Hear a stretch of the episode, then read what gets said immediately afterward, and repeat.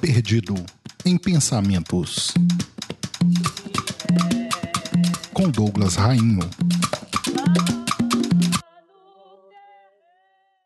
Olá, aqui é Douglas Rainho, idealizador do blog Perdido em Pensamentos. E nessa edição do Pensamento, nós vamos falar sobre, dando continuidade né, àquele assunto do vídeo de Encantados, que eu vou deixar em um card em algum lugar aqui de cima para você que não viu ainda, conferir. Tá certo? Vamos falar sobre as entidades ou encantados não éticos dentro das práticas espiritualistas. Vamos lá.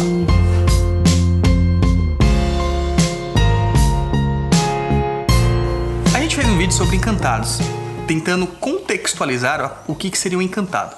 Se você não viu o vídeo, como eu falei, tá em algum canto aqui de cima que eu não sei onde que é. Mas você clicar aí vai dar lá uma olhadinha neste vídeo rapidinho. Para quem está chegando aqui agora, vou dar um briefing rapidinho aqui. Encantado é um ser natural ou humano que passou de uma forma ou de outra a um outro plano de existência, ou sempre esteve lá, ou passou para este outro plano.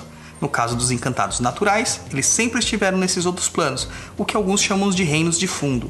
E para quem encantou-se, ou seja, um espírito humano que se encantou, ele passou a esse outro reino sem a passar pela morte. A gente tem alguns exemplos encantados dentro do nosso folclore, como Saci Pererê, Curupira, Mula Sem Cabeça, a própria Yara, que é um, um folclore inventado. Mas se você quiser saber mais disso, eu recomendo todo o trabalho do nosso parceiro Andreoli Costa, o colecionador de sacis. E você também vai ter alguns encantados que se encantaram, como é o caso da maior parte dos mestres de Catimbó e Jurema, o caso do profeta Elias e outros tantos que a gente tem aí nos relatos espirituais. A questão aqui que a gente tem que pontuar é que os encantados são entidades com um amplo espectro de ética. Alguns são éticos, alguns são não éticos, alguns se importam com a humanidade, outros estão pouco se lixando para a humanidade. E pior, alguns ainda querem que a humanidade lamba suas botas. Assim como nós humanos, temos espectros e tipos de pessoas de todas as formas, existem encantados de todas as formas. Os encantados nem sempre eles vão estar alinhados às práticas éticas que nós encarnados temos. Pode ser que a nossa ética humana seja muito distante da ética que esses encantados têm. Nós temos diversos Exus, que são Exus naturais, Exus encantados, que acabam tendo uma ética bem diversa da gente. Então, por ele representar aquela, aquele domínio, aquela energia em si, como por exemplo, eu sempre cito o exemplo que é um exemplo muito característico, que é o Exu Kaminaloa, que é um Exu da linha de Mossurubi, ele tem um princípio muito básico, que é o das doenças mentais. Esse Exu, ele é o ativador, o propiciador e a própria doença mental em si. Então, o seu domínio, ele extrapola a sua regência. Ele acaba tomando forma, uma individualização na sua persona. Estar perto da loucura acaba levando você a ficar louco. Essa é uma questão muito pontual dentro das, da, da, da, da, da ideia, da teoria de frequência de vibração, de que semelhante atrai semelhante. Se você ficar dentro de um campo áurico muito pesado, muito forte com essa questão da loucura, bem provavelmente você vai acabar sendo perturbado por essas energias. É a mesma coisa que você entrar num poço de lama e tentar sair limpo. É impossível. Você será, de uma forma ou de outra, é, contaminado ou é, sujo né, por essa energia. Você vai acabar entrando nesta vibração, nesta faixa de vibração.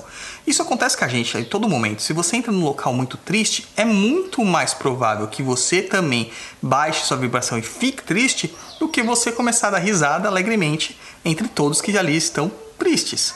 Essa é uma questão muito de semelhante atrás semelhante. Esses Exus, eles não são maus, ou esses encantados no geral, né? Eles não são maus por, por, por princípio. Na verdade, eles são maus dentro da nossa concepção humana de ser. Se você for parar para pensar, eles apenas representam uma função na, na, na, no mundo, dentro da natureza e acaba sendo a sua, o seu trabalho e eles têm que desempenhar esse tipo de trabalho. Dizer que um Kaminaloa ele é ruim e, causa loucura porque ele é ruim é totalmente é, é fora de propósito, descabido, sendo que a função dele na natureza é essa. É a mesma coisa que chamar um urubu de sujo porque o urubu come carniça, animais em decomposição. Alguém tem que fazer esse tipo de trabalho. Uma história que ilustra muito bem essa questão do, da ética ou da não ética, da natureza das entidades, é aquela historinha do, do monge do escorpião, correto? Não sei se vocês conhecem, mas a historinha é mais ou menos assim. Me desculpem, mas eu sou muito ruim para contar histórias. Existia um rio, um escorpião tentava atravessar o rio e ele não iria conseguir. E um monge na margem do rio percebe que o escorpião tentava atravessar esse rio e se oferece para levá-lo.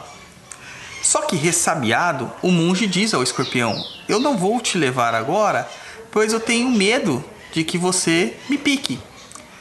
E o escorpião diga: Não, eu não farei isso. Você me ajuda e eu não vou te picar. Então o monge, acreditando no escorpião, pega o mesmo na sua mão e atravessa o rio com o escorpião. Chegando à outra margem, o escorpião pica o monge.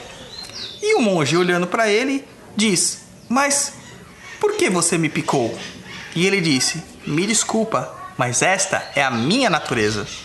E o monge olha para ele, compreendendo aquela lição, aquela maravilhosa lição que ele acabava de receber, e disse: É verdade. E o escorpião fala assim: E você sabendo disso, por que, que você me atravessou? E ele diz: Porque a minha natureza é ajudar. Então cada um age conforme a sua natureza e cada coisa tem o seu propósito dentro desta grande natureza. O que incomoda muita gente é que quando a gente começa a comparar os encantados com, com os humanos, nós nos perdemos, porque nós sempre tentamos entender eles pela nossa base de, de comparação, pelo, pela nossa régua equiparativa. E a gente acaba esquecendo que as entidades elas têm um propósito muito maior e elas acabam estando né, dentro do big picture, da, da, do grande panorama que Deus propôs para o universo. E a gente acaba não aceitando isso. Muitas pessoas se sentem assim também com as doenças, por exemplo. A gente acaba pegando as doenças e criticando ou acaba até é, julgando que a doença é só o mal que ela causa e não entende que muitas vezes a doença é ocasionada, ela é proporcionada por um movimento energético que começou lá no campo mental, foi para o campo energético e se manifestou no campo físico por alguma deficiência ou desequilíbrio do próprio ser humano, não importa que doença seja. Isso acaba acontecendo dentro da visão naturopática ou holística das doenças. Mas de certa forma, muitas doenças, elas acabam sendo grandes momentos para você pensar sobre a sua vida, repensar e mudar alguns hábitos pode perceber que pessoas que tiveram doenças muito terríveis e acabaram até sendo terminais, acabam, por vez ou outra, dizendo que as doenças mudaram a sua forma de pensar da vida. Desta forma, as entidades também são assim. Essas entidades éticas ou não éticas, elas trabalham de uma forma para que a gente consiga ter aquilo que nós merecemos, porque necessidade e merecimento não é só coisas boas, mas é uma é neutralidade, porque você vai ter dos dois lados mas para que você consiga cumprir os propósitos e os desígnios que você mesmo acabou é, escolhendo antes da sua programação kármica e do seu retorno para cá. Então, antes de criticar uma entidade porque ela é ética ou não ética, ou tentar medi-la pela sua régua, a gente tem que compreender que tudo na natureza, tudo no plano espiritual, tudo no plano astral, tudo no plano material tem propósito de ser. Pensando assim, entendendo isso, a gente vai dar um grande passo também para o nosso melhoramento, onde que nós vamos passar a entender que nós somos parte de um grande todo e não somos o todo do todo. Vocês entendem isso? Já pararam para pensar que a gente é apenas uma engrenagem que move o mundo e não exatamente todo o mecanismo? O que ocorre é que na nossa sociedade muito egocêntrica, nós só olhamos para o nosso umbigo. Curiosamente, a nossa sociedade é a que mais sofre com deficiência do chakra do plexo solar, que é o nosso chakra, que seria o chakra do umbigo, aquele chakra que define a nossa personalidade, define o nosso eu, o nosso sol interior. Muitas pessoas que procuram o terreiro têm problemas nesse chakra e elas são egocêntricas. Então, o egocentrismo, só pensar no si, pensar no eu, acaba gerando deficiência do plexo solar.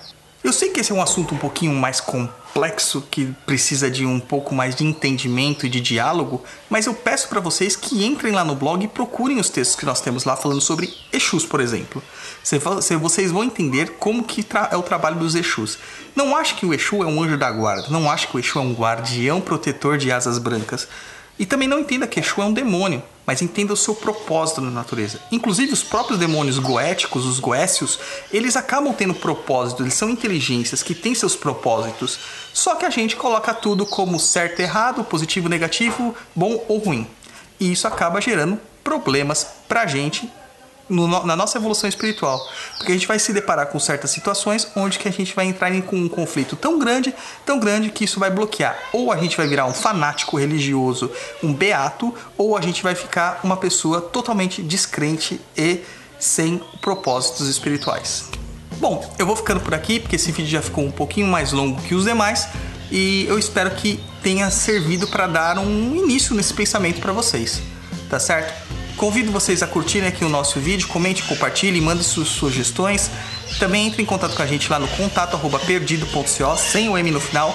Ouça o nosso Papo na Inclusa, www.paponaiclusa.com e também o estudo do nosso livro dos espíritos que a gente está fazendo lá no blog, na coluna Em Estudo, que está disponível em feed, no iTunes, no Spotify, está disponível em um monte de lugar, galera. Não tem desculpa para não ouvir, tá certo? Meu muito obrigado e até a próxima em um outro pensamento.